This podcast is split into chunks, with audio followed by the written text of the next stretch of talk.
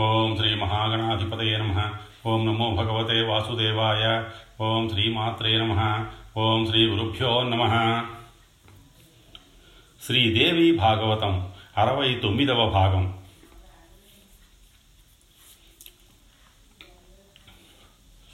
దుర్గమాసుర నాశిని. సుర నరాది ప్రాణికోటి ఆహారం అందుకుంటున్న కోలాహలం దుర్గమ రాక్షసుడికి వినిపించింది. ఏమిటో తెలుసుకురమ్మని దూతలను పంపించాడు. వారు తిరిగి వచ్చి చూసిందంతా వివరంగా చెప్పారు. దుర్గముడు సాయుధుడై సైన్యంతో బయలుదేరాడు. త్వరాన్వితుడై వచ్చి శరాలను గుప్పించాడు. దేవసైన్యం ఎదిరించి పోరాడింది. విప్ర సమూహం కూడా యథాశక్తిగా యుద్ధంలో పాల్గొంది. కానీ రాక్షస మహావీరుల ధాటికి దేవ మానవ సమూహాలు తట్టుకోలేకపోయాయి. హాహాకారాలు విన్నుముట్టాయి త్రాహి త్రాహి అంటున్నారు అందరూ. జగన్మాత గమనించింది. తేజోమయమైన రక్షణ చక్రం దేవమానవుల చుట్టూ కల్పించింది. తాను వెలుపల నిలబడింది. రాక్షసులు వేసే బాణాలు విసిరే ఆయుధాలు వీరిదాకా వచ్చి గోడకు తగిలినట్లు రారీ పడిపోతున్నాయి. అప్పుడింక జగన్మాత స్వయంగా యుద్ధానికి దిగింది. దేవి దుర్గములకు ద్వంద్వ యుద్ధం తీవ్రస్థాయిలో నడిచింది. సూర్యమండలం శరవంశ శరవర్షంలో కప్పబడిపోయింది. ఆయుధాలు ఢీకొని మెరుపులు లేస్తున్నాయి. నిప్పురవ్వలు రాలుతున్నాయి. కఠోర జావల్లి టణత్కారాలతో దిక్కులు పిక్కటిల్లుతున్నాయి. అంతలోకి దేవి శరీరం నుంచి ఒకేసారి అనేక శక్తి స్వరూపాలు ఆవిర్భవించాయి. కాళిక తారిణి బాల త్రిపుర భైరవి రమ బగళ మాతంగి త్రిపుర సుందరి కామాక్షి తులజ జంభిని మోహిని చిన్నమస్త గుహ్యకా గుహ్యకాళి దశ సహస్ర బాహుక ఇత్యాదిగా అనంత శక్తులు ఆవిర్భవించాయి. అందరి చేతుల్లోనూ వినూతన భీకర ఆయుధాలు తళతళలాడుతున్నాయి. మృదంగ శంఖ వీణాది వాద్య విశేషాల సుందరనాదాలు రణరంగంలో మారుమ్రోగాయి. ఒక్కసారిగా విజృంభించి ఈ అనంతశక్తి స్వరూపాలు రాక్షస సైన్యాన్ని రెప్పపాడు కాలంలో మట్టుబెట్టాయి. దుర్గముడు ఒంటరిగా మిగిలాడు. అందరితోనూ తానే వీరోచితంగా పోరాడుతున్నాడు. పది రోజులు సాగిన యుద్ధం పదకొండవ రోజుకి చేరుకుంది. దుర్గముడు రక్తమాల్యాంబరధరుడై రక్త చందనాను లేపనం పూసుకుని మహోత్సవం చేసుకుని వినూతన రథం మీద రణరంగానికి వచ్చాడు. చెండ ప్రచండంగా యుద్ధం చేశాడు. అనంత శక్తులను జయించాడు. మహాదేవి రథానికి ఎదురుగా తన రథాన్ని నిలబెట్టాడు. ఇద్దరికీ ఘోర యుద్ధం జరిగింది. రెండు గంటల పాటు ఎడతెరిపి లేకుండా బాణవర్షం కురిసింది. చూస్తున్న వారికి గుండెలు జారిపోయాయి. జగదీశ్వరి ఒక్కసారిగా పదిహేను బాణాలను గుప్పించింది. దుర్గముడు కేవలం నాలుగే బాణాలతో వాటిని తుత్తునీయులు చేసి తన లాఘవాన్ని నిరూపించుకున్నాడు. మహాదేవి మహోగ్రురాలయ్యింది. నాలుగు బాణాలతో వాడి రథాశ్వాలను నాలుగింటిని సంహరించి ఒక బాణంతో సారథిని కూల్చి రెండు శరాలతో దుర్గముడి కన్నులు పొడిచి మరో రెండింటితో బాహువులు నరికి ఇంకొక బాణంతో రథకేతనాన్ని నేలకు కూల్చింది. వెంటనే ఐదు బాణాలను సంధించి ఆ రాక్షసుడి గుండెను చీల్చివేసింది. ఇదంతా కన్ను మూసి తెరిచేలోగా జరిగిపోయింది. దుర్గముడు నెత్తురు కక్కుకుంటూ రథంలో కూలబడి కిందకి దొర్లిపడ్డాడు. అతడి ప్రాణాలు అనంతవాయువుల్లో కలిసిపోయాయి. అతడి శరీరం నుంచి ఒక తేజస్సు ఈవలికి వచ్చి మహాదేవిలో ప్రవేశించింది. దుర్గముడి మరణంతో ముల్లోకాలు శాంతిని పొందాయి. దేవతలు ఆనంద నృత్యం చేశారు. బ్రహ్మదేవుణ్ణి అగ్రభాగాన నిలుపుకొని హరిహరులు గద్గద ఖిన్న కంఠులై పరమేశ్వరుని స్తుతించారు. నమ శాకంబరి శివే నమస్తే శతలోచనే సర్వోపనిషదుద్గుష్ఠే దుర్గమాసురనాశిని.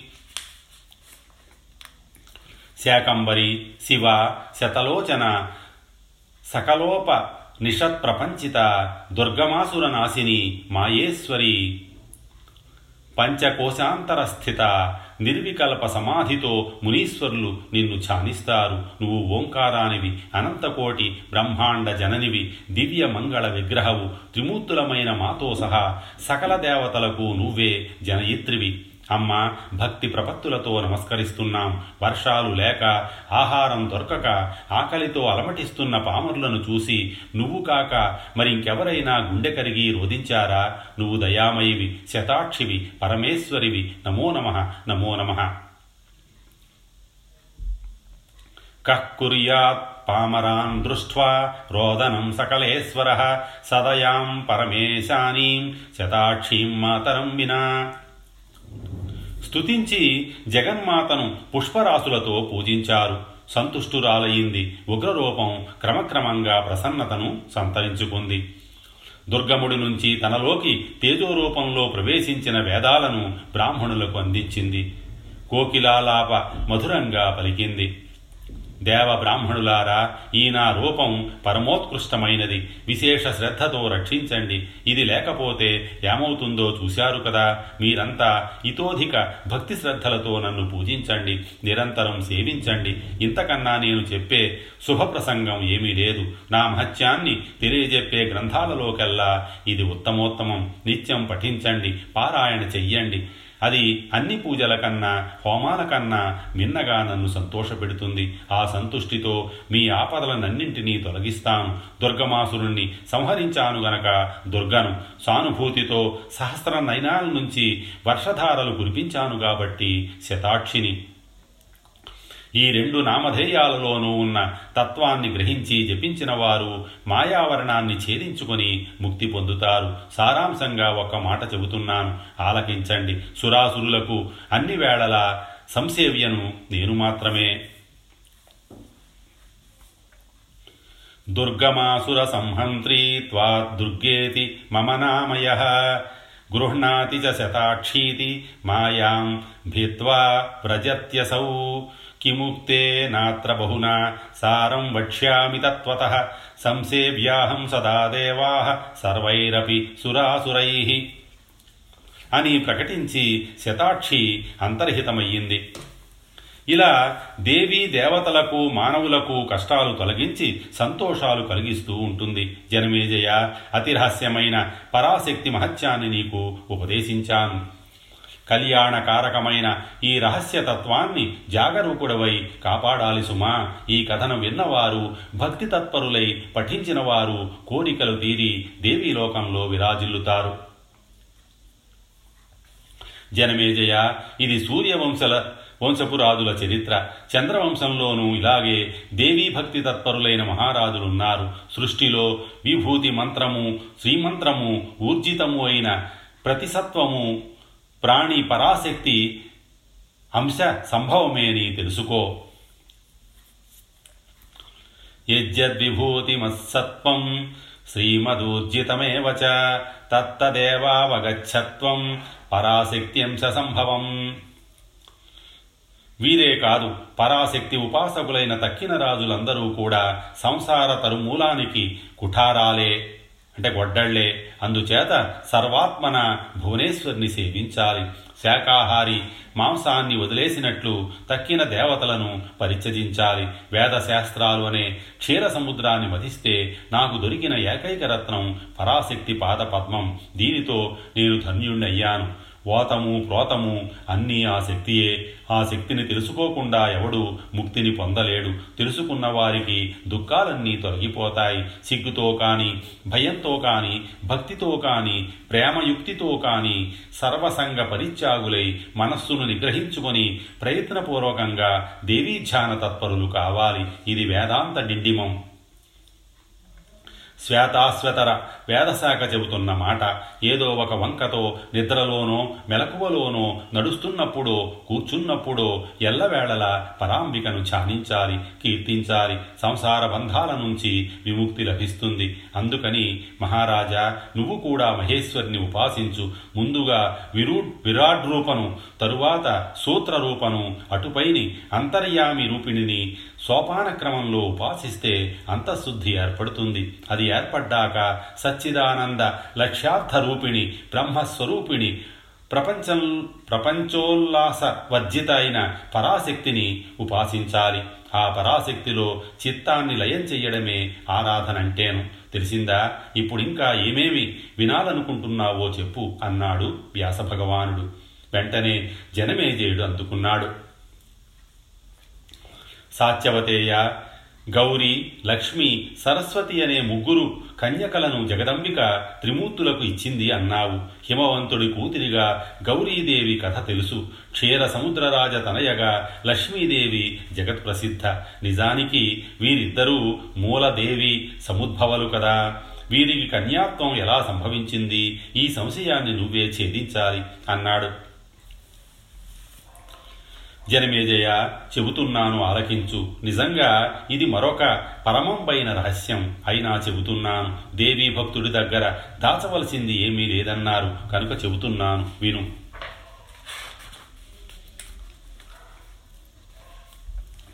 హరిహరులకు గర్వభంగం. దేవీత్రయాన్ని దేవత్రయానికి పరాంబిక ఇచ్చింది మొదలు. వారు సృష్టి కార్యాలను ఆరంభించారు. ఒకనొకప్పుడు హాలాహలులు అనే దైత్యులు మహాబలశాలులు విజృంభించి ఉల్లోకాలను జయించి స్వాధీనపరుచుకున్నారు. బ్రహ్మదేవుడు ఇచ్చిన వరాలతో దర్పించి అజేయులై కైలాసాన్ని వైకుంఠాన్ని ఏకకాలంలో చుట్టుముట్టారు. అటు హరుడు ఇటు హరి రణరంగానికి దిగారు. అరవై వేల సంవత్సరాల పాటు ఘోర సంగ్రామం జరిగింది. కట్టకడపడికి ఎట్టకేలకు హరిహరులు జయించారు. హాలాహల రాక్షసులను సంహరించారు. హరుడు కైలాసానికి హరి వైకుంఠానికి క్షేమంగా లాభంగా తిరిగి వచ్చారు. వచ్చి తమ భార్యల ముందు అహంకారం ప్రదర్శించారు. మేమే రాక్షసులను సంహరించామంటూ నిజానికి వీరి క్షేమం కోరి ఆ రాక్షసులను మట్టుబెట్టింది గౌరీ లక్ష్మీదేవులే. అది తెలుసుకోలేక హరిహరులే విర్రవీగుతోంటే చూసి వారిద్దరూ అదొక రకంగా పోదురు బడాయన్నట్టు నవ్వారు. హరిహరులకు పట్టరానంత కోపం వచ్చింది. ఆది మాయా మోహితులయ్యారు. మరింతగా కించపరుస్తూ అవమానిస్తూ ఏవో అనకూడని మాటలు అన్నారు. దురుత్తరం ఇచ్చారు. దానితో అక్కడ గౌరీదేవి ఇక్కడ లక్ష్మీదేవి భర్తలను పరిత్యజించి అంతర్హితలయ్యారు. హరిహరులు హాహాకారాలు చేశారు. ఇద్దరు క్షణంలో నిస్తేజస్కులు నిశ్శక్తులు అయిపోయి చైతన్యాన్ని కోల్పోయారు. నిశ్చేతనులై పడి ఉన్న హరిహరులను చూసి బ్రహ్మదేవుడు ఇప్పుడు ఏమిటి చెయ్యడమా అని ఆలోచనలో పడ్డాడు. అకారణంగా ఈ దేవతా ప్రధానులకు ఇలాంటి దురవస్థ ఎందుకు వచ్చింది? ఎలా వచ్చింది? ఏ పాపము ఎరగని జగత్తుకి కొంపదీసి ప్రళయం రాదు కదా? నిమిత్తమేమిటో తెలియకుండా ప్రతిక్రియ ఎలా చెయ్యను? ఏమి చెయ్యను? అంతా అగమ్యగోచరంగా ఉందే అంటూ ఒక్కసారి కళ్ళు మూసుకుని అంతర్దృష్టి సారించాడు. పరాశక్తికి కోపం వచ్చి ఇంత జరిగిందని గ్రహించాడు. అమ్మయ్య కారణం తెలిసిందనుకుని స్థిమితపడ్డాడు. హరిహరులు చెయ్యవలసిన ప్రతిక్రియను వారి పక్షాన తాను చెయ్యడానికి సంకల్పించాడు. మను సనక సనందనాదులైన తన పుత్రులను పిలిచాడు. నాయనలారా ఒక పని మీద మిమ్మల్ని పిలిచాను. తపస్సు చేసి పరాశక్తిని ప్రసన్నురాలిని చేసుకోవలసిన అవసరం ఒకటి ఏర్పడింది. అయితే ప్రస్తుతం నాకు అంతటి ఓపిక లేదు. జగద్భారాన్ని వహిస్తున్నాను గనక తీరిక కూడా లేదు. హరిహరులిద్దరూ పరాశక్తి కోపానికి గురయ్యారు. అందుచేత పరమభక్తితో వీరంతా అత్యద్భుతమైన తపస్సు చేసి ఆ పరాశక్తిని సంతోషపరచండి. ప్రసన్నురాలిని చెయ్యండి. హరిహరులను మళ్ళీ మునుపటిలాగా శక్తియుక్తులను చెయ్యండి. మీకు అమోఘమైన యశస్సు లభిస్తుంది. ఆ శక్తి స్వరూపుణులు ఏ వంశంలో జన్మిస్తారో ఆ వంశం మొత్తం జగత్తునే పావనం చేస్తుంది. కృతకృత్యమవుతుంది. పితామహుడి మాటలు ఆలకించి మను సనక సనందనాదులు తపోదీక్షలు స్వీకరించి ఏకాంత ప్రదేశాల కోసం అడవులకు వెళ్ళిపోయారు. వారంతా హిమాలయ గిరిశిఖరాలకు చేరుకున్నారు. తలొక ప్రదేశము చూసుకున్నారు. మాయా బీజ మహామంత్రాన్ని జపిస్తూ తపస్సులకు ఉపక్రమించారు. లక్ష సంవత్సరాలు సాగింది వారి మహాతపస్సు. అప్పటికి దేవి ప్రసన్నురాలై ప్రత్యక్షమయ్యింది. దర్శనం అనుగ్రహించింది. పాశాంకుశ వరాభయ హస్తాలతో కరుణారస తరంగితమైన చూపులతో సచ్చిదానంద స్వరూపిణి అగుపించింది. పాశాంకుశవరాభయ చతుర్బాహు స్త్రీలోచన కరుణారస సంపూర్ణ సచ్చిదానందరూపిణి. మునీశ్వరులు భక్తి పారవస్యంతో స్తుతించారు. విశ్వరూప అగ్నిరూప జలరూప సూత్రాత్మ శరీరిణి నమో నమ. లింగదేహాలు అన్నీ నీలోనే ఓతప్రోతంగా ఉంటాయి. నువ్వు ప్రజ్ఞా స్వరూపవు అవ్యాకృత మూర్తివి ప్రత్యక్ష స్వరూపవు బ్రహ్మమూర్తివి. సర్వరూప సర్వలక్షణాత్మ మూర్తి నమో నమ అంటూ సుదులు సాగించారు. అందరూ సాష్టాంగపడ్డారు. అమ్మవారు సంతుష్టయ్యింది. వీణానాదంలా పలికింది. నేను వరదాయిని కోరుకోండి ఏమి కావాలో అంది. హరిహరులను శక్తియుక్తులను చైతన్యవంతులను చెయ్యమని అందరూ ఏకకంఠంగా అడిగారు. దక్షుడు ప్రత్యేకంగా ఒకటి కోరాడు. జగదంబిక నువ్వు మా ఇంటిలో జన్మించాలి. నా జన్మ చరితార్థం అవ్వాలి. జపము ధ్యానము పూజ స్థానము విధి విధానము అన్నీ నీ నోటి నుంచి విని తెలుసుకోవాలనుకుంటున్నాను. దయచేసి అనుగ్రహించు అని అభ్యర్థించాడు. మునీశ్వరులారా హరిహరులు నా శక్తులను గౌరీ లక్ష్మి కించపరిచారు అవమానించారు. వారికి ఆ శక్తులను ఇచ్చేటప్పుడే చెప్పాను అవమానిస్తే ఊరుకోనని. అయినా అవమానించారు. అందుకని హరిహరులకు ఈ దుర్దశ దురవస్థ వచ్చింది. అటువంటి అపరాధాలు ఇక ముందు ఎప్పుడూ ఎవ్వరూ చేయకుందురుగాక. మీరు కోరారు గనక ఈసారికి హరిహరులను క్షమిస్తున్నాను స్వస్థత చేకూరుస్తున్నాను. లక్ష్మీ పార్వతులు ఒకరు క్షీరసాగరంలోనూ ఒకరు దక్షుని ఇంటిలోనూ ఆవిర్భవించి హరిహరులను ఆదుకుంటారు అందుకుంటారు. జపము ధ్యానము గురించి అడిగారు కదూ? వినండి. మాయా బీజమే మహామంత్రం. అదే నాకు అత్యంత ప్రియకరం. ధ్యానించవలసింది విరాట్ స్వరూపాన్ని. లేదా ఇదిగో మీ ఎదుట ఉన్న ఈ రూపాన్ని. సచ్చిదానంద రూపగానైనా ధ్యానించవచ్చు. ఇంకా స్థానమంటారా? సర్వ జగత్తు నా స్థానమే. సర్వదా జపించండి ధ్యానించండి అర్చించండి అని ఆజ్ఞాపించి మణిద్వీపాధివాసిని జగదంబిక అంతర్ధానం చెందింది. మునీశ్వరులు మహోల్లాసంగా చతుర్ముఖుణ్ణి చేరుకున్నారు. జరిగినదంతా వివరంగా చెప్పారు. పితామహుడు సంతోషించాడు. తరువాత కొంతకాలానికి దక్ష ప్రజాపతి ఇంటిలో మహాశక్తి జన్మించింది. దేవతలు సంతోషించి పుష్పవృష్టి కురిపించారు. త్రిలోకాలలోనూ మహోత్సవం జరిపించారు. దేవదుందుభులు ప్రోగాయి సాధు సజ్జనుల మనస్సులు ప్రసన్నమయ్యాయి. సూర్యుడు మునుపటి కన్నా కళకళలాడాడు. సర్వమంగళ ఆవిర్భవించడంతో జగత్తంట జగత్తంతటా సన్మంగళాలు జరిగాయి. ఆ అమ్మాయికి సతీ అని పేరు పెట్టారు. పెరిగి పెద్దయ్యాక శివుడికిచ్చి వివాహం జరిపించారు.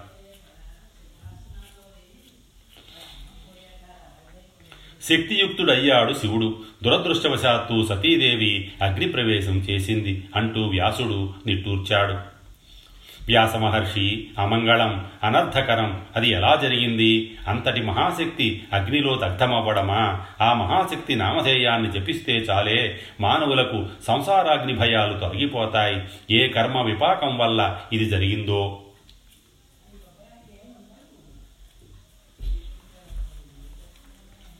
దక్షుడు చేసిన అపరాధం.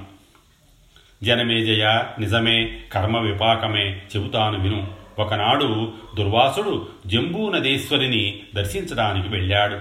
మాయా బీజ మహామంత్రాన్ని జపించి అమ్మవారిని ప్రసన్నురాలిని చేసుకున్నాడు. దర్శనం అనుగ్రహించింది. తన మెడలో ఉన్న పుష్పమాలికను తీసి మహర్షికి ప్రసాదించింది. జాలువారుతున్న మకరందంతో గుంపులుగా ముసురుకుంటున్న తుమ్మెదలతో అపూర్వ గంధ పరిమళాలతో విరాజిల్లుతున్న ఆ దివ్య పుష్పమాలికను దుర్వాసుడు భక్తిగా స్వీకరించి కన్నులకు అద్దుకొని శిరసావహించాడు అమ్మవారి ఆశీస్సు అనుమతి స్వీకరించి ఆకాశ మార్గాన తిరిగి వస్తూ దక్షుడి ఇంటికి వెళ్ళాడు. శక్తి స్వరూపిణి సతీదేవిగా అక్కడ ఉంది కదా దర్శనం చేసుకుని వెడదామని దిగాడు. సతీదేవి పాదపద్మాలకు నమస్కరించాడు. దుర్వాసుడు తల మీద ఉన్న దివ్య పుష్పమాలికను చూసి ఆశ్చర్యపోతూ దక్షుడు మహర్షి ఈ అలౌకిక పుష్పమాలిక ఎక్కడిది? ఎలా లభించింది? భూలోకంలో మానవ మాతృలు ఎవరు కనీ విని ఎరగనిది. నీకు ఎవరు బహుకరించారు? అని అభిలాష కొద్దీ ప్రశ్నించాడు. దుర్వాసుడికి కళ్ళల్లో ఆనంద భాష్పాలు తునికిసలాడాయి. అది ఒక భక్తి పారవస్యం అలౌకికానంద భూ అందానుభూతి అలౌకికానందానుభూతికి పునశ్చరణ జీరబోయిన కంఠంతో ఇది అతులితదేవి ప్రసాదం అన్నాడు. నాకు ఇస్తావా అని అభ్యర్థించకుండా ఉండలేకపోయాడు దక్షుడు. ముల్లోకాలలోనూ దేవి భక్తుడు ఇతరులకు ఇవ్వరానిదంటూ ఏమీ లేదు. అన్నారు కదా పెద్దలు అని చెప్పి ఆ దివ్యమాలికను తీసి దక్షుడికి ఇచ్చాడు అతడు దానిని శిరస్సున దాల్చి మహర్షికి వీడ్కోలు పలికి శయన మందిరంలోకి ప్రవేశించాడు. అక్కడ ఉన్న అతి సుందర శీల తలపం మీద వేలాడేట్టు వేసి ఆ రాత్రికి అదే తలపం మీద నిజ భార్యతో దాంపత్య సుఖం అనుభవిస్తూ ఆ దివ్య పుష్పమాలిక పరిమళాన్ని ఆస్వాదించి మునిపటికన్నా ఉత్సాహంగా ఆనందించాడు. ఈ మహాపాపానికి ప్రతిఫలంగా అతని మనస్సులో శంకరుడిపై ద్వేషం తగిలింది. అల్లుడి మీద కోపం ఆత్మజ మీదకు కూడా ప్రసరించింది. తండ్రి చేసిన అపరాధాన్ని భరించలేక అతడి నుంచి సంక్రమించిన తన దేహాన్ని యోగాగ్నికి ఆహుతి ఇచ్చింది సతీదేవి. అటుపైని ఆ దివ్య తేజస్సు హిమవంతుని ఇంట ఆవిర్భవించింది. పార్వతీనామధేయంతో పరిఢవిల్లింది అని చెప్పి ఒక్క క్షణం ఆగాడు వ్యాస మహర్షి. వెంటనే జనమేజేడు హే వ్యాస భగవాన్ సతీదేవి అగ్నికి ఆహుతైపోతుంటే శివుడు ఏమి చేశాడు? చూస్తూ ఊరుకున్నాడా? తనకు ప్రాణాధికురాలు కదా సతీదేవి అని ఉత్కంఠతో అడిగాడు. నూట ఎనిమిది శక్తిపీఠాలు. జనమేజయ ఆ సమయంలో ఏమి జరిగిందో చెప్పడం నా వల్ల కాదు. శివుడి కోపాగ్ని అవధులు దాటి ముల్లోకాలకు మహాప్రళయం వచ్చింది. భద్రకాళి గణాన్వితుడై వీరభద్రుడు ఆవి ఆవిర్భవించాడు. త్రిలోకాలను నాశనం చెయ్యడానికి సముద్యుక్తుడయ్యాడు. బ్రహ్మాది దేవతలందరూ పరుగులు తీస్తూ వెళ్ళి శివుణ్ణి శరణు వేడుకున్నారు. కరుణాసింధు కనుక శివుడు అందరికీ అభయం ఇచ్చి దక్షుడికి మేకపోతు తలపెట్టి బ్రతికించి స్వయంగా తాను దక్షవాటికకు ఏతించి అగ్నిలో దహించుకుపోతున్న చిత్కళా శరీరాన్ని వెలుపలికి తీసి తన భుజస్కందాలపై వేసుకుని హా సతీ అని విలపిస్తూ ప్రచండ వేగంతో గిరగిరా తిరిగాడు. భ్రాంత చిత్తుడై అనేక ప్రదేశాలకు పరుగులు తీశాడు. బ్రహ్మాది దేవతలు ఏమిటి ఉన్మాదమని ఆశ్చర్యపోతూ లోపల విలపించారు. విష్ణుమూర్తి వెంటనే తన ధనస్సును ఎక్కుపెట్టాడు. శివుడు ఏ ప్రదేశానికి వెళ్ళి ఆగితే అక్కడల్లా పడేట్టు సతీ శరీర భాగాలను తన బాణాలతో డొల్లకొట్టాడు. ఆయా చోటుల్లో శివుడు కూడా విభిన్న రూపాలు ధరించి నిలిచాడు. విష్ణుస్తు త్వరయా తత్ర ధనురుద్యమ్య మార్గణై చిచ్ఛేదావయవాన్ సత్యాహ తత్తత్ స్థానే స్థానేషు తే పతన్ తత్తస్థానేషు తత్ర సీన్నానామూర్తిధరోహర శంకరుడప్పుడు దేవతలందరికీ ఒక ప్రకటన చేశాడు. దేవతలారా ఈ ప్రదేశాలలో భక్తి తత్పరులై దేవిని ఆరాధించిన వారికి దుర్లభమంటూ ఏదీ ఉండదు. పరాంబిక ఈ స్థలాలలో నిత్య సన్నిహితురాలై ఉంటుంది. ఇవి దివ్య క్షేత్రాలు. ఇక్కడ పునశ్చరణ చేసిన వారికి మంత్రాలన్నీ సిద్ధిస్తాయి. మాయా బీజ మహామంత్రం మరీ విశేషంగా సిద్ధిస్తుంది. అని ప్రకటించి శంకరుడు సతీ విరహాతరుడై ఆయా ప్రదేశాలలోనే సంచరిస్తూ జపధ్యాన సమాధి నిష్ఠాపరుడై కాలం గడిపాడు.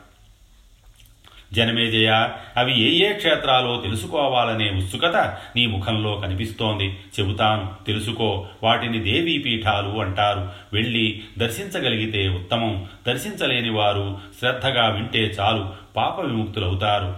అవి సిద్ధపీఠాలు. స్వస్తి. శ్రీ ఉమామహేశ్వర పరబ్రహ్మార్పణమస్తు.